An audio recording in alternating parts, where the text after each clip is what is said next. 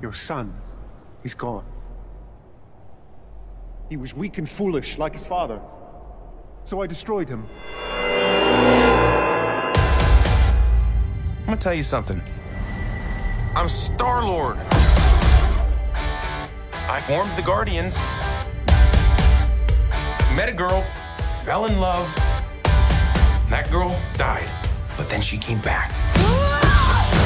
came back a total dick. Oh, please. He left out some important information, but that is the gist of it. Hello and welcome to the Weekend Foolish Movie Podcast, where we deep dive into the movies and shows and occasionally other media we have been watching. I am your host today, Job Eng, and with me is Mike Tang. Hello there. Yes. Oh wait, hello. wait, wrong, wrong. Uh, space franchise. Wrong. sorry. Oh, interesting. Wrong space. Uh, in this case, just hey everyone. Hey everyone. nice. Oh, already off the rails. We're we're talking about Guardians of the Galaxy Volume 3 today, not Star Wars. Um just kidding. The this is the latest installment in the ever expanding Marvel Cinematic Universe. And if you're joining us for the first time, welcome. We like to break our pods into segments. The first section will be non-spoiler in nature.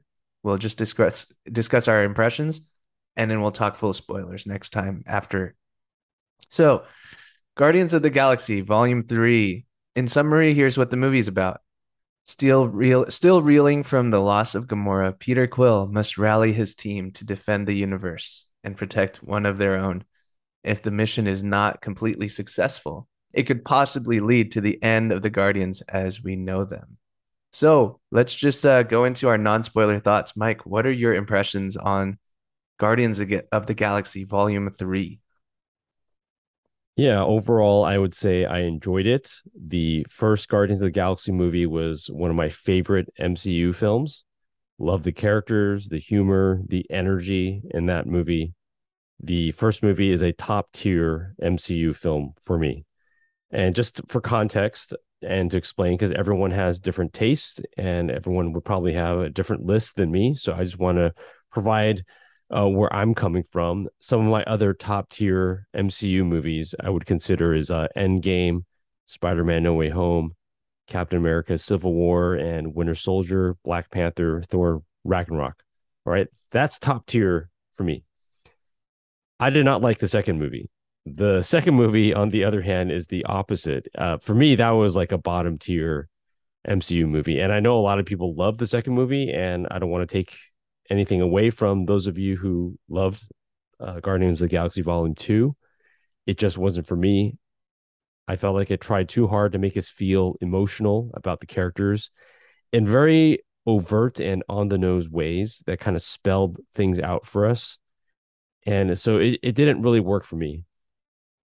Luckily, Volume 3 falls between the first two movies. Uh, it's funny, but not in the constant laugh out loud funny way that the first movie was. But it's also heartfelt in a way that felt more organic and especially earned uh, than the second movie was. I think it has a very interesting villain, a great performance by, and I'm probably going to mispronounce his name, uh, Chukwudi uh, Iwuji. Uh, he who plays a character named uh, the High Evolutionary. So really good, very interesting villain, and I can't wait to talk to you more about that, Job. But we also get a good look at the backstory of Rocket in this movie, and we actually get a very emotional payoff that uh, you know feels like the movie does the proper work to kind of set this up, and uh, you know, kind of somewhat earns it, like I said. However, this movie is very much a standalone movie, like a lot of the other Phase Four movies and shows. There isn't, there still isn't that MCU interconnectivity that was sorely missing that I felt from Phase Four. I mean, could there have been a crossover with the Eternals, maybe the Marvels, maybe even what if, right? There are other MCU Phase Four stuff that we could have connected to with this movie. Uh, and what about the multiverse? This is supposed to be the multiverse saga. And here we have another new entry that just doesn't seem concerned about that overarching theme. Uh, so you know, overall, it's a good movie. I would say I enjoyed it, uh, but I would not place it as a top tier Marvel movie. I'd place it in probably MCU's mid tier. And you know, this there's been like 38, 39 movies and shows. And so I, I would say, you know, that's not bad, you know. At least it wasn't a bad movie. Um, but you know, it, it has been a long time since we've had a top tier MCU movie, and that's why I keep talking about like the tiers and the rankings and stuff. Um, you know, like I mentioned, my my top tier, some of my top tier movies. Uh, there are twelve MCU movies in my top tier, and seven of them are from Phase Three, and I just can't help but remember how awesome MCU Phase Three was. Uh, just like every movie that came out was a hit, and it was audiences loved it, critics loved them, and I, I feel like minimum on Letterboxd i would give those movies like a four to four and a half stars minimum right? It was pretty insane. They couldn't miss in phase three. And so it's just kind of disappointing getting to phase four and we just kind of had some you know mediocre to bad movies. And uh and then we get to phase five which started off with ant-man quantumania and then now Guardians of the Galaxy Volume 3 and I think we're still just kind of waiting. You know, we're kind of waiting for that top tier MCU movie to finally come out and like, you know, get us excited again, but um, I think Albert, you know, Albert wasn't able to join us, you know, on the podcast today, but uh, something he said in his Letterboxd review was like that that um, the MCU movies have now felt more of like an obligation you know, it's no longer like an event movie. It's just like, you know, we're so deeply invested as fans in this franchise. And so it's out of obligation that we go see these movies. Like I, I, I, you know, I, to be honest, this movie wasn't even on my radar. I just Wednesday night, I just like it just occurred to me. Oh, tomorrow is when it comes out. Oh, shoot, we're I get.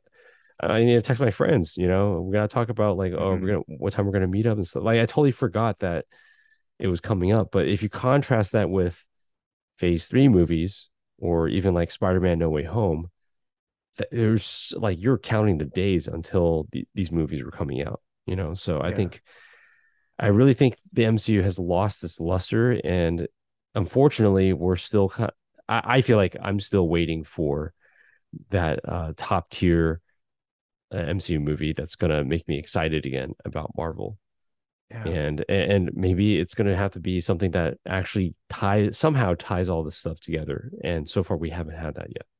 Anyway, sorry, I've been talking for a while. What do you think? Oh, that's great, Mike. We love hearing you talk. This is why we listen to this podcast.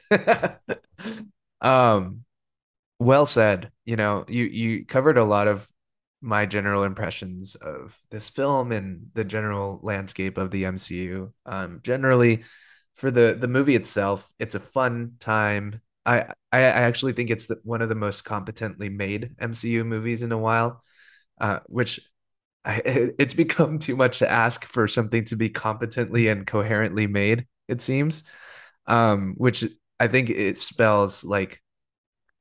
I, I feel like also when we review MCU films, we're reviewing the greater story just as much as we are reviewing the movie itself uh, and that's what the MCU has invited, right? In uh, after all these years, more than a decade now of making these films, and so you we have to evaluate an MCU film against the rest of the the saga and the the bigger story that it's setting up. So as as a piece of the MCU, it it very much is a mid movie. Uh, it's it's just kind of not linking up to anything. It's it is meaningful in that it it is like the third of a trilogy of based around this particular set of characters that we've come to know and love. Uh, and so when you grade it on that, it's a pretty solid movie. You know, the action I found to be pretty well made and well animated and well choreographed. Um, although in some parts of this film, it started to seem to lose focus or went a little too far uh, for my taste.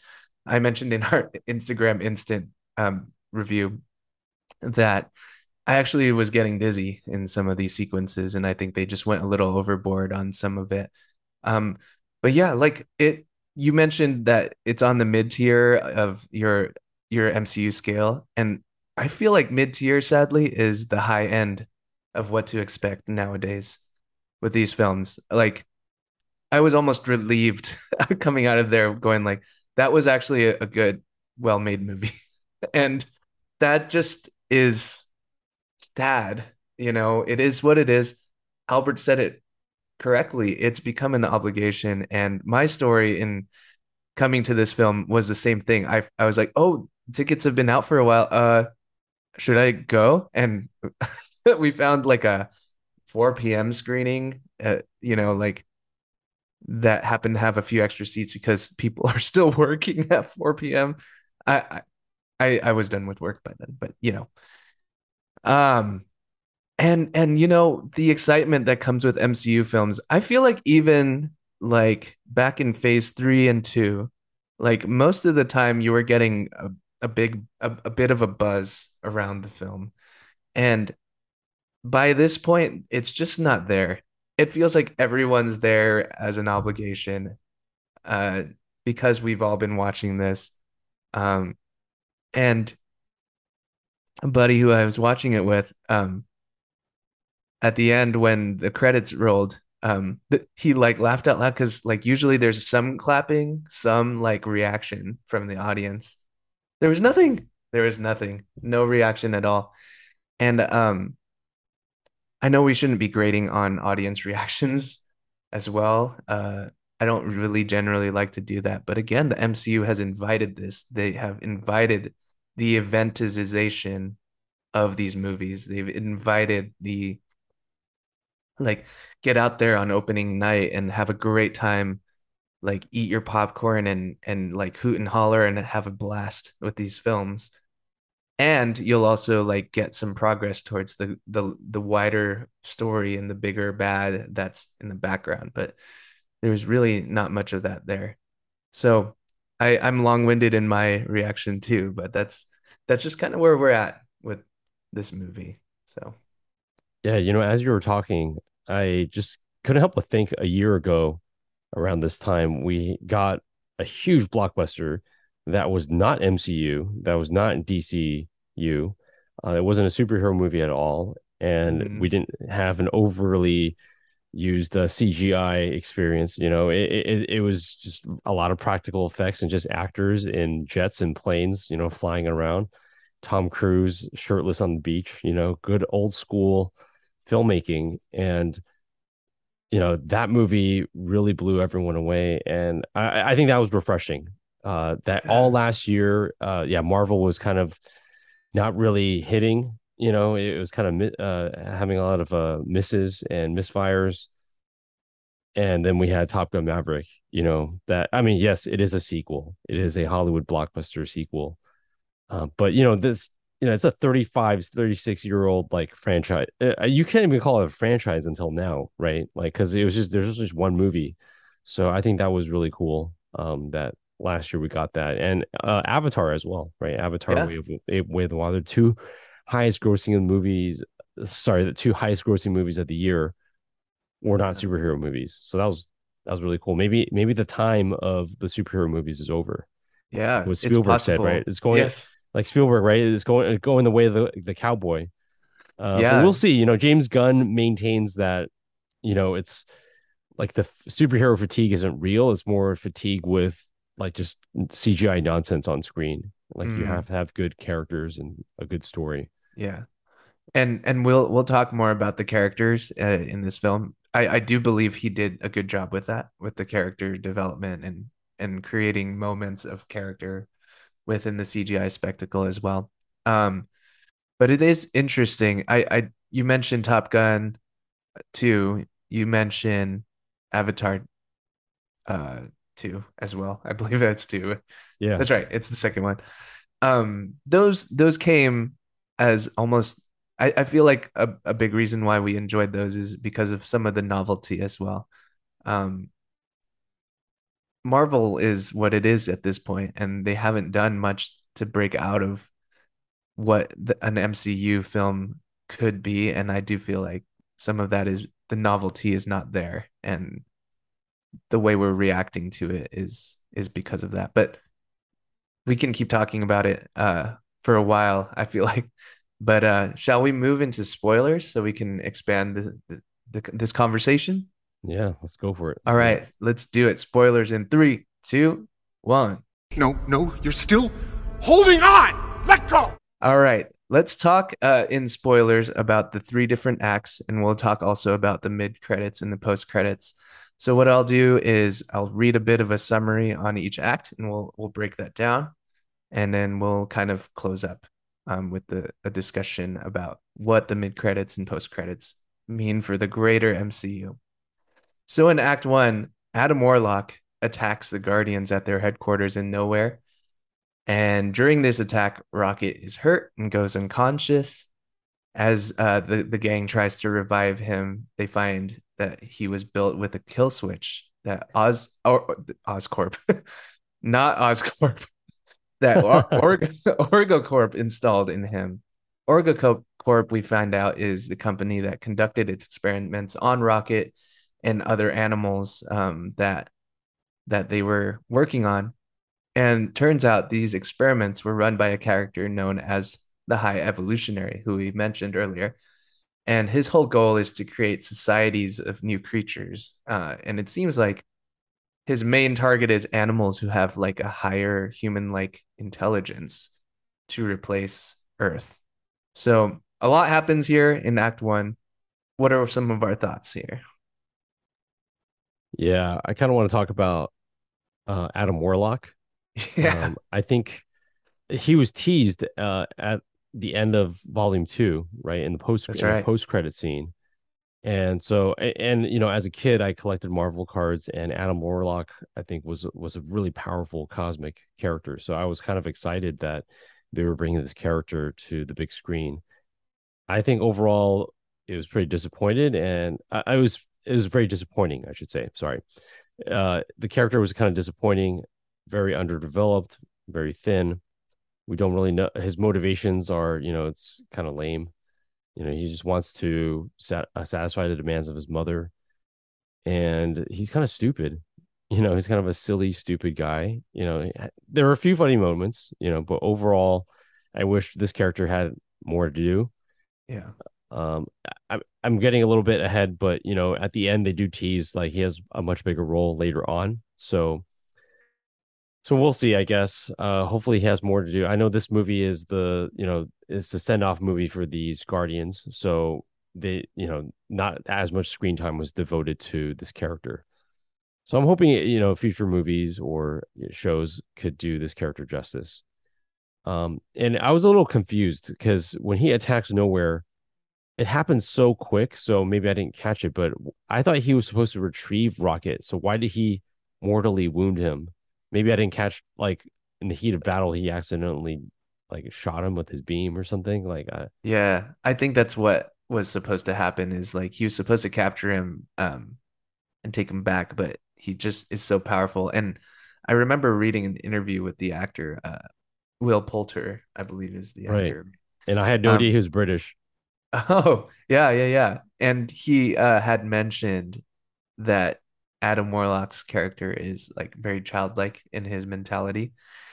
And so I suppose when a child is playing with with something they're unnecessarily rough, you know, I I I sometimes will will like lend one of my books to a nephew or something and he'll like rifle through the pages and almost rip them. And I'm like, no, don't don't do it that way. So in a way I I could see how why Adam Warlock would accidentally mortally wound the very creature he's supposed to retrieve. Yeah, that makes sense. Yeah. Um, and so yeah, we find that Rocket is hurt, and the the um the group, the Guardians, try to to uh, revive him, which sends them on this whole chase to begin with. Um, oh, and, sorry, and, I, I, just I, yeah, I just yeah. want to mention before we leave nowhere and, and yeah. you know get on with the quest. Um, that I actually did appreciate that you know volume two endgame and the guardians of the galaxy christmas special on disney plus like those were necessary right you had to have yes. watched those things in order to understand and and see where the guardians are right now and That's so right. i think there was a pretty good payoff for keeping up with the marvel stuff especially the Disney Plus content, right? Like the Christmas special was very important. You have to have seen that to know that number one, that they nowhere is their home base, right? And that Mantis is actually Peter Quill's half sister. That was a huge revelation that was revealed in the Christmas special. And then there's even like a, the Kevin Bacon re- reference, right, in this movie of what happened in the Christmas special. So That's right. um, Good call. Yeah. yeah yeah yeah i i, I like the fact that that okay so uh you, you rewarded the time that i spent you know with, Yeah. with the shows And I believe in the Christmas special they referenced that Peter Quill was sad um a lot over, you know, the loss of Gamora and then that this weighs really heavily on him. Gamora as as we remember uh died in Endgame. Or was it Infinity War? it was uh, War. she died in infinity war and then she That's came right. back in endgame Yeah, uh, like one of her variants uh comes back and just has no recollection of any of their relationship and that that kind of like actually plays into the rest of this story and Peter Quill's character and why he does a lot of what he does. Um but yes, they go after Rocket. Um no, no, no. They they save Rocket, but then he has a kill switch uh, installed in him, and they find out OrgoCorp was the corporation that experimented and put him together.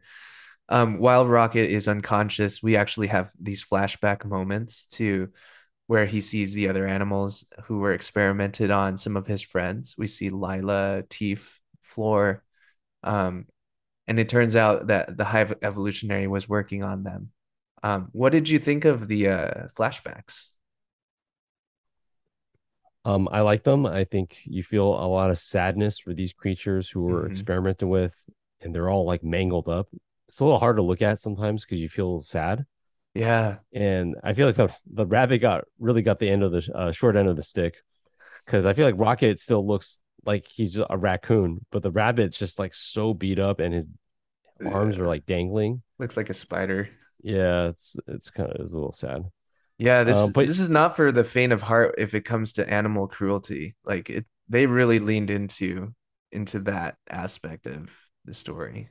Yeah, and I I don't know if this is okay for kids to watch. It's just horrifying, you know. Like uh, you could show like I guess Winter Soldier or something, you know, to uh, I like I show I show the action scenes to my kids and they they really enjoy it. But like these mangled up animals, like oh my, I don't know. I just something about the imagery of that is just is just crazy. Yeah, it it it's not actually very kid friendly. So, um if you've if you haven't seen it yet and you've gotten to this point with us, uh this is our recommendation now, like to use caution when considering bringing your kids. Um And th- there there are other uh, actually very extremely violent uh, moments later on that I I think some people online were saying like, dude, that's like R-rated imagery. yeah, true. which we'll I, I I guess we'll talk a little bit more about later. But Yes. uh yeah, like um it's like almost like Dark Knight, you know, Harvey Dent Two Face. you know oh, what I mean? Oh yeah, I know Yeah, exactly I what you're talking about. yeah, yeah, that's what I was thinking. Okay. Um, in Act Two, um, we see that we we come kind of flash back to the present. The the variant of Gamora helps the Guardians infiltrate OrgoCorp. Um, we find out Gamora also is part of the Ravagers now, which is uh, Peter Quill's former former gang. And uh, they're able to retrieve Rocket's file, but discover that the code itself has been removed, and um, basically one of the high evolutionaries advisors who uh, like uh took it. That guy was really funny looking. I, I couldn't get over that part. Um and uh they depart for counter earth and then upon arriving the the team um encounters some of the residents of counter earth so counter earth is an alternate earth that the high evolutionary has populated with with these creatures that are animal like but also have human humanoid features i felt really uncomfortable at this scene in this whole sequence by the way um Yeah. Um yeah. I, I feel like this movie really has like a like a, a David Cronenberg esque like uh, concept for the characters and also the production design. It's all like weird body horror, uh, biology mixing in with technology kind of thing, and uh, yeah, it's it's a little unsettling. I agree Yeah. with you. yeah um at least there weren't like evolved flies, you know. Oh, I mean, I, I mean, some of the stuff I, I feel like those animals like Te- Teeps and Floor and L- Lylla, they're they're they're pretty they're pretty terrifying. Yeah, yeah. It's kind of like you know, like Toy Story. You know, uh, Sid's Sid's toys that he gets like. Um, That's messed up. right. Yeah, yeah. That's so true. kind of like that. Right. And so this whole scene, um, in this act, uh, the team arrives and tracks down Thiel, who is the High Evolutionary's uh, assistant, the um, the the guy who who's who looks Asian, um, I think. And he looks he looks Filipino. We don't want to assume anything, but Yeah, that's we- you know, he's an alien. I Yeah. guess, you know. And uh, you know, the the crew splits up. Drax and Mantis um are with Gamora and Rocket, uh, and Peter Quill. Oh, eh, they they remain with Gamora and Rocket. Peter Quill, Groot, and Nebula travel to the ship to try to like grab the remaining code. Um, and they they I think here they meet the High Evolutionary, and actually there were there were some funny moments in this. Um, Disney did release the clip before the movie, but I I found it to be one of my favorite parts when they're trying to like get in the car, and uh, also Peter Quill drops the first F bomb in the MCU as well. But uh, yeah, this whole sequence was. Totally unnecessary, in my opinion. I I feel like it was a um like an ad lib and they left it in. But uh Yeah, I mean, it's. I think it was like oh, people made like there were articles that made such a big deal about Yeah. the fact that oh the MCU drops its first f bomb. I'm like, oh my gosh, how are they going to use it? Is it going to be really funny? It was not funny. It was just Yeah. like, uh huh, okay. Um, he, he's just uh, basically Peter Quill tells uh Nebula to get in the effing car, yeah. and I I think about X Men First Class, which is uh you know when Professor X and Magneto are going around trying to recruit mutants. This is in like the 1970s, uh, 1960s, and then and then they come to a bar, and then you see Logan, you know Hugh Jackman sitting there smoking a cigar, drinking Yes. beer, and then they they try to attempt to recruit him. Like they introduce themselves, and he says, "Go f yourself," Yes. and then they just kind of look at each other and leave, leave him alone. So they don't recruit him to the X Men for another like 20 years. Based on that. So that, I think I think that scene in X Men First Class was like the greatest use of the F word. Like it was Mm. so funny. I remember everyone died. Everyone was so shocked and surprised that Hugh Jackman was in the movie, and then he just tells him to go f yourself, and then that was it. That was it for his Yeah.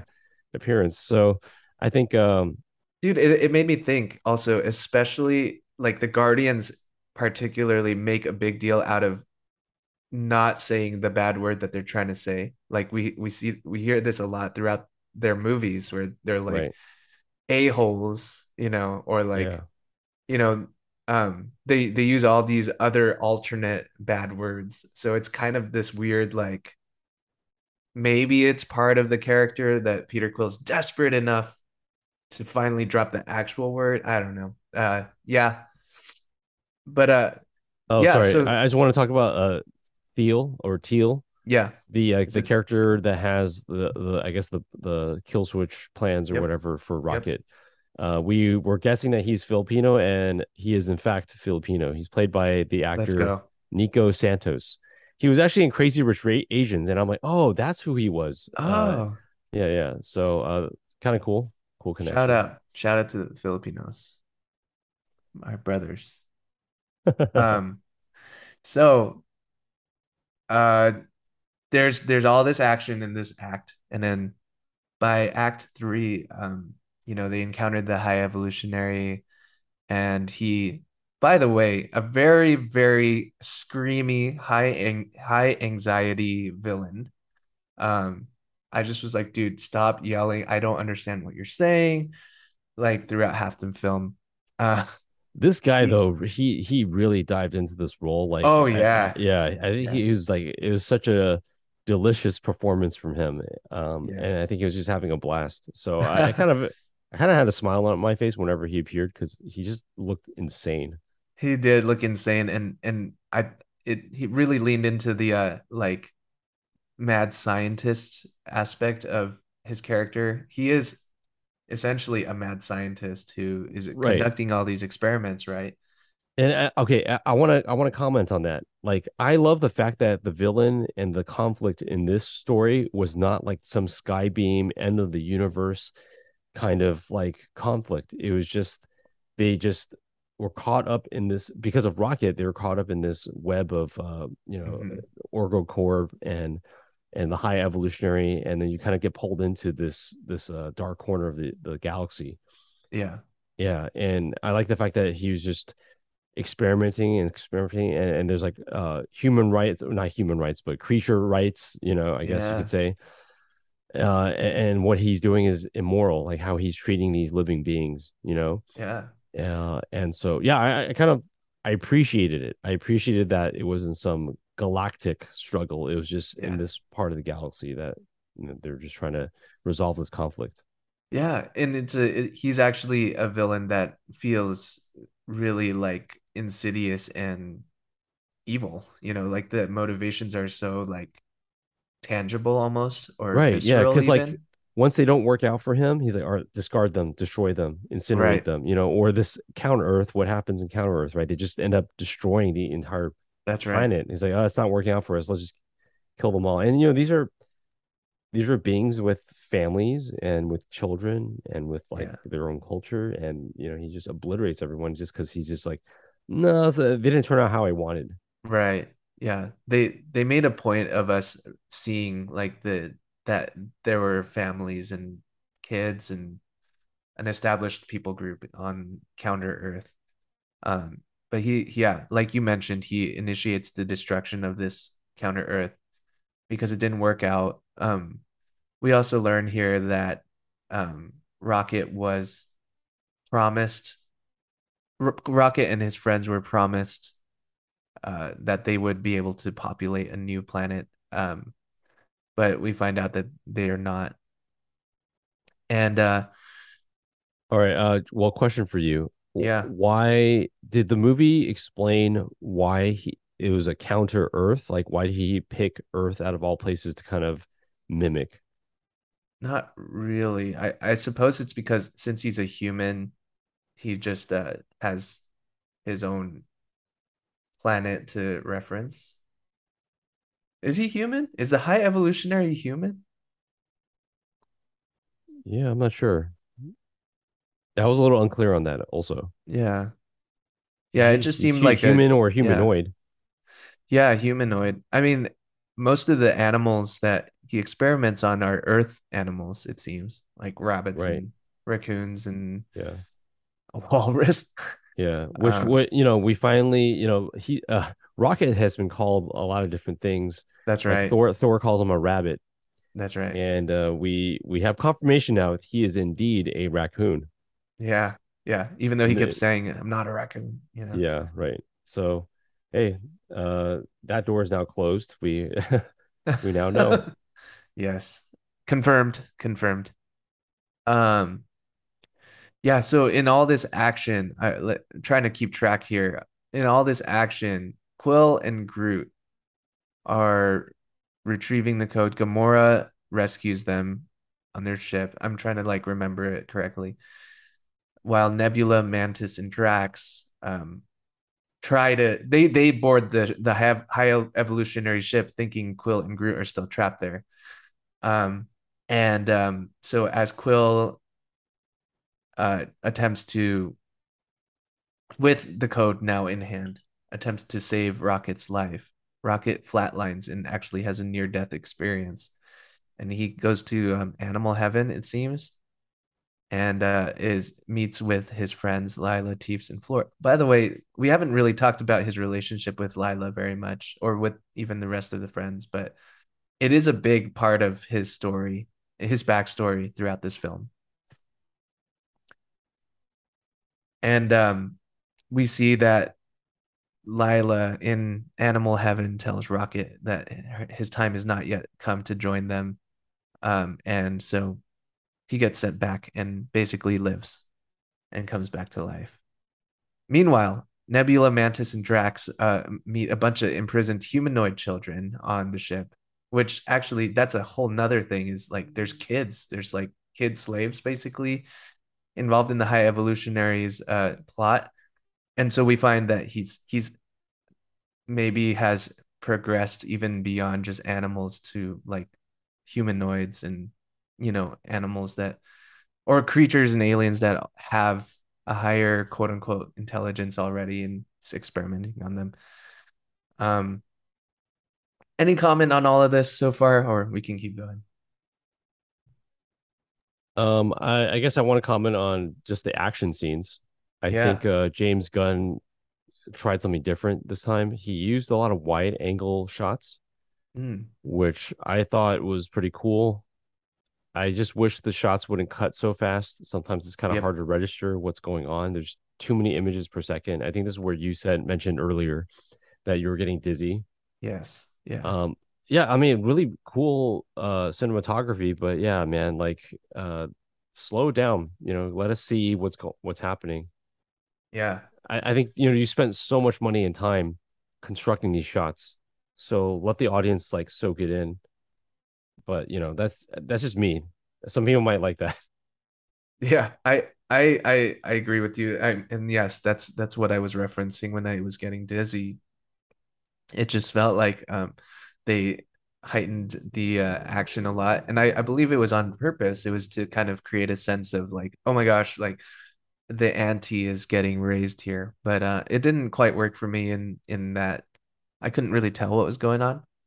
Um, but aside from that, we we basically are able to see that um, Knowhere Ca- Kraglin and Cosmo, the uh, the dog, and Kraglin, the former Ravager, they arrive from Knowhere, or on Knowhere. Knowhere is now a ship, apparently, and uh, they are able to come and rescue the group um, from the High Evolutionary ship before exploding. Um, and uh, yes, Rocket is also able to discover all the other imprisoned animals who are being prepared for experimentation, including a, a cage full of baby raccoons, which was really precious.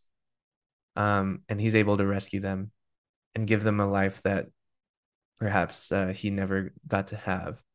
The Guardians rescue all the animals and lead them aboard Knowhere. Peter Quill nearly dies um, trying to jump from the ship, but Adam, who has kind of been nowhere uh, throughout this movie until now, um, went and saved him after being saved by Groot.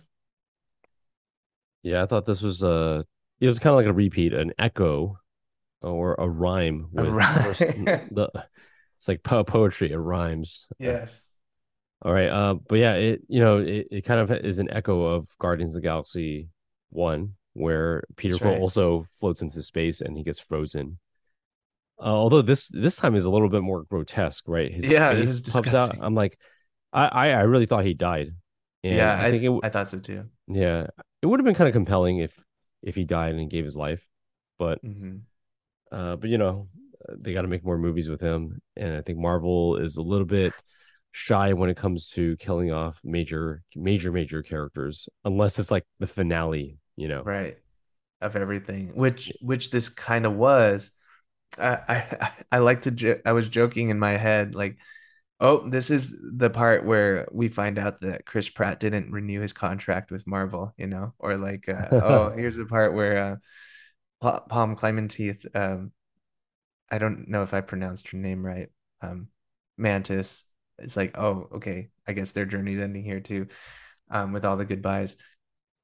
Um, in the aftermath, when Quill is saved and they're Oh, all, I, I- um, sorry. I should yeah, I should probably I should probably mention um that I thought that when the Orgocorp building ship took off and Counter Earth was destroyed, I thought that was that was the end. Like I thought that was the climactic end Mm, sequence, and then there's this whole other sequence that you just described that happens on the high evolutionary ship. mhm. Um, I I at this point I was like, dude, this movie's still going on. Like I kind of felt I kind of felt like they could have just cut out some things and kind of blended the two things together. Like when you get to Counter Earth, you know, you get to his headquarters, the the ship.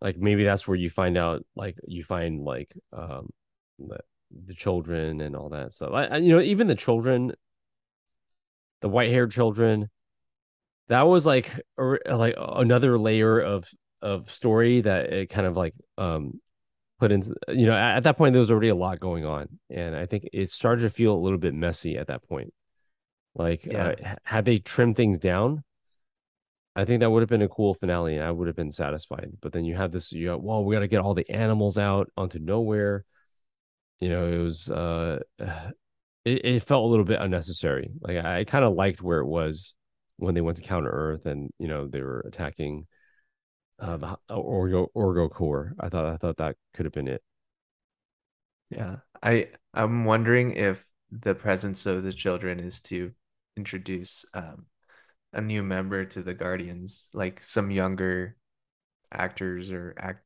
in this case an actress, uh, Viola, I believe.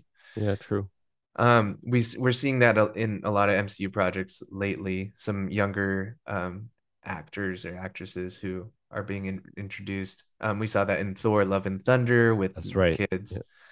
Um, and so I'm wondering if that's kind of what they're trying to do. I I do agree that it in service to this film on its own, it just overstuffed it.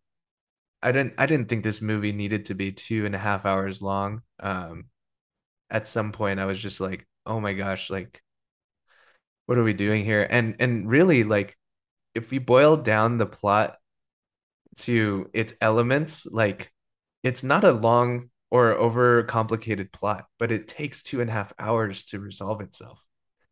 So it it did start to get a little old here. But uh yeah, at the end, you know, the high evolutionary dies. We have the the uh Harvey Dent moment where his uh skin is peeled off. yeah i like that i like that a lot Yeah. i mean the whole time you're like dude just what does he what does he look like under there show me Yeah, they made a point to even Peter Quill makes fun of how it looks like he has like a face wrap or something. His face is like wrinkle wrapped or something Yeah, around his head.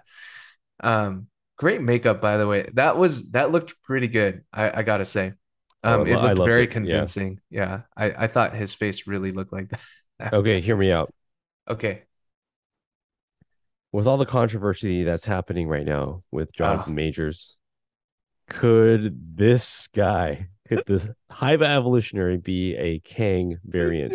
I mean, you're you're laughing, you're laughing about it, but so I, I think you probably considered this as well. I don't know. What are your thoughts on that?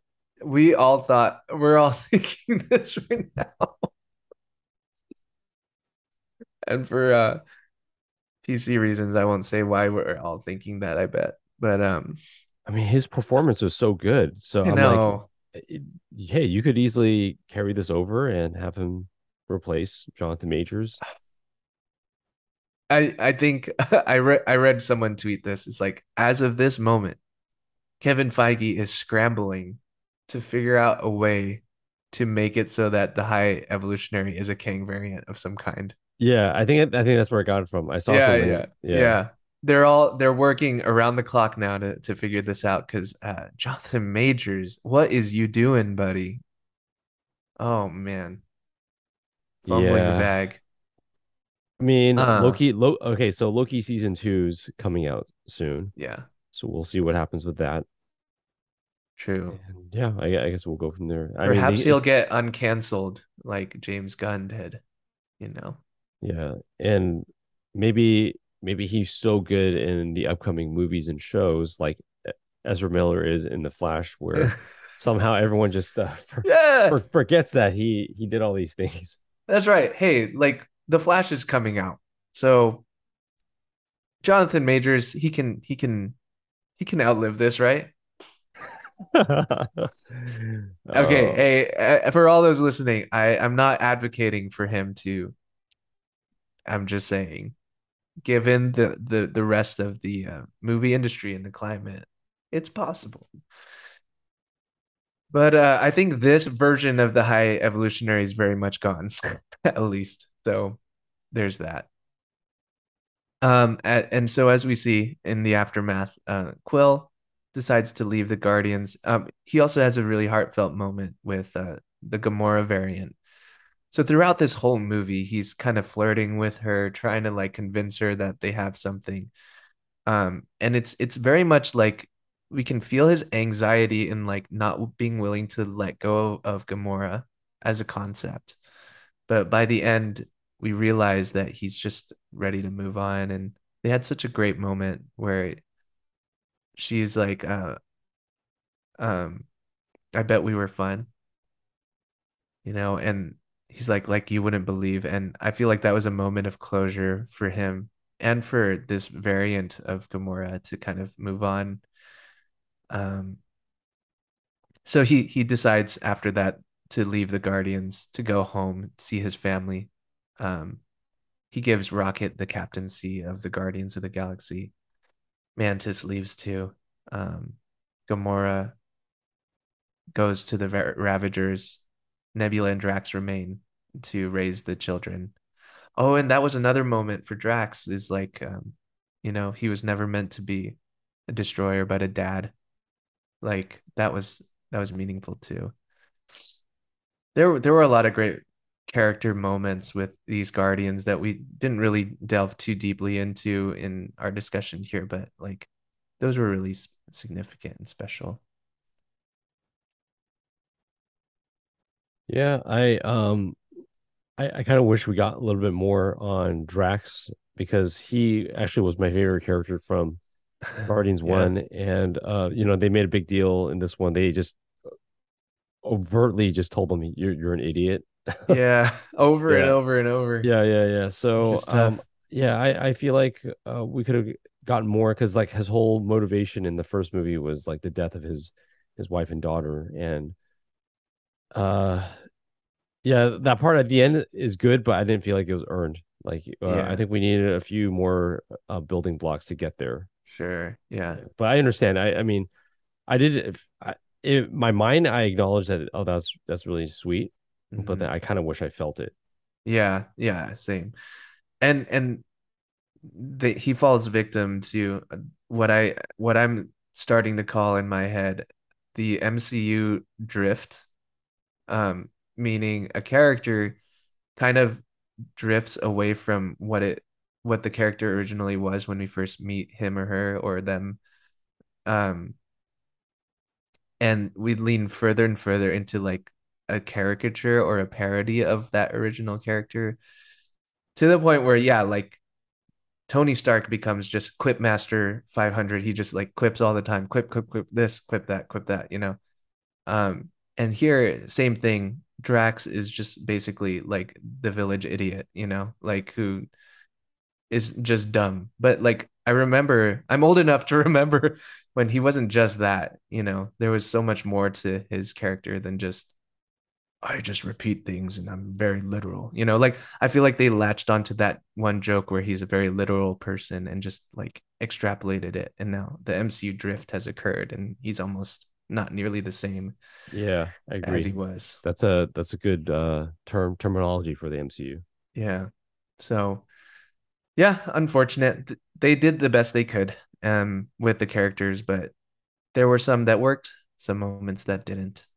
Any last things on on this act um, before we kind of close up in the mid credits and talk about that?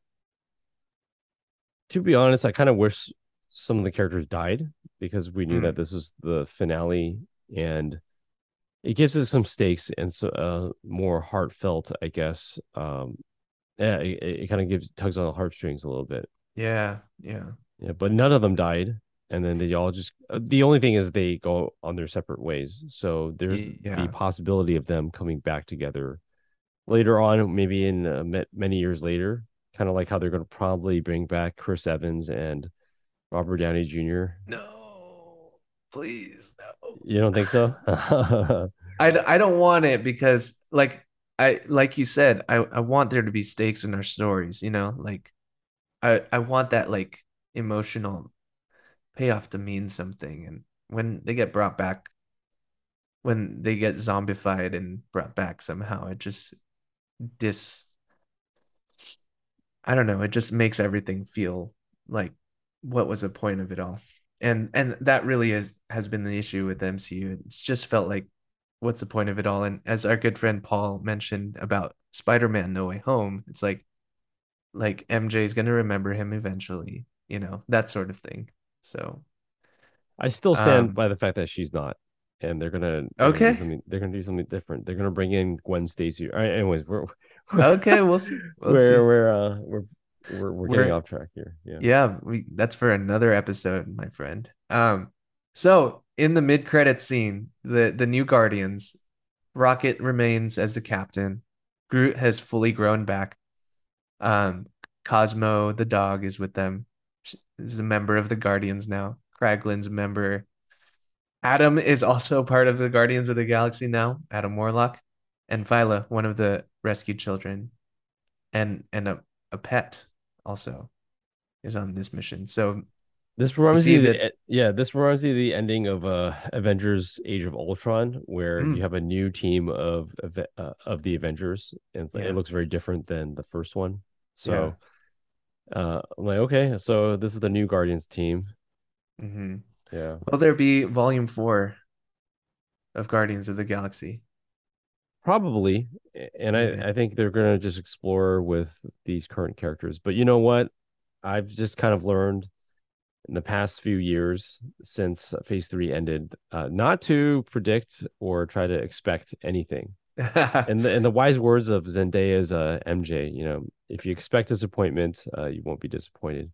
there we go. And unfortunately, that has been the motto for the MCU the past Ah, couple of years. Unfortunate. Unfortunate. And then in the post-credit scene, we see Quill reuniting with his grandpa, Jason, who we did see in the second movie, right? I didn't get it. Like they're just eating breakfast, and that was it. Yeah. And they also teased that Star Lord is going to return. That's right. So, so my theory that hi- his contract had expired was wrong. He's coming back. Yeah, I don't know how, but okay. I mean, Maybe the- it's a, you know when when they teased that, I'm like, I was like, okay, sure. Like you know, it, it didn't make me feel, oh my gosh, he's coming back. Like they're gonna do more. yeah. You know and that's where we are now i think uh as as fans of the mcu we're just kind of like nodding our heads along and just still waiting Yeah.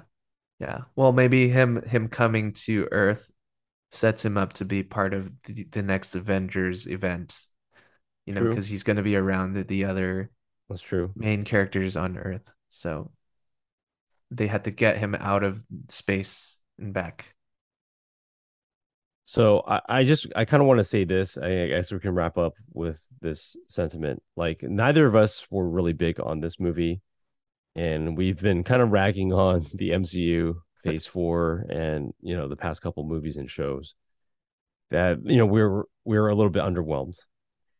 But uh you know the other day one of my friends on facebook posted his mcu ranking his updated mcu ranking and guardians of the galaxy volume 3 was now his new number one so Oh, he had, wow. he had guardians of the galaxy volume 3 then he had endgame civil war winter soldier iron man those other movies he listed you know numbers two to five like those are all like top tier for me uh but i was shocked that he had guardians 3 as as his number one Wow. so you know even though it didn't resonate with us you know we kind of maybe wanted a little bit more. I think there are people you know and this is the thing with art right? Like everyone's going to receive a piece of art differently. And to him this is the best mcu movie ever. And so you know that's so i i because I, I just feel sometimes i feel like you know all these artists and creatives they pour so much of their time, their energy, uh, their passion into these projects, and and it just takes one review or like one comment to just kind of slash it and, and undercut everything that they they attempted. You know, so um, Yeah.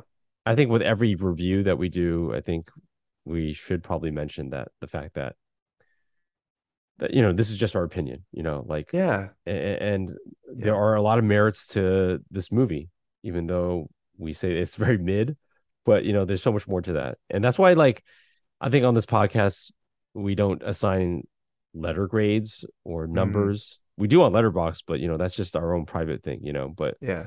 I think when we- in the public discourse, I think it's it's helpful when we talk about art and, and creativity to to kind of explore and, and develop like our, our thoughts out, you know, like uh, through Yeah. discussion. Yeah. So really I, I just want to say that just because I feel like we did so much ra- ragging on the MCU in this episode. Yeah, yeah. And that's that's totally great to put into perspective, Mike, because um oftentimes I mean like you and I we we like to be creators too, and we have works that we we write and and shoot and put together and and create and compose. Um so like creativity and art is is such a personal expression sometimes and the MCU is is that at its heart in that like it's it's a movie. It's every movie that gets made is is miraculous because it was put together by thousands of craftsmen and, and craftswomen. And it's it's just uh every single one is an incredible work of art of course in that like people put so much time into it and so when we evaluate and and do that we're we're kind of approaching it from like a fan perspective. But you're right like it would be remiss of us to not acknowledge that like these are still very much like the result of hours and hours and hours of hard work. And so shout out to all the artisans out there. Yep. amen. Yes and amen. Well uh there you have it folks that ha- this has been another episode of the weak and foolish movie podcast where we celebrate artists and but we also talk, talk about how we feel about these works of um these uh these movies and so thank you for joining us we're we appreciate every last listen and hope you stick around for the next one See you later. bye We're not done yet. No. The Supreme Leader is wise. I'm sure you are. Blow that piece of junk out of the sky!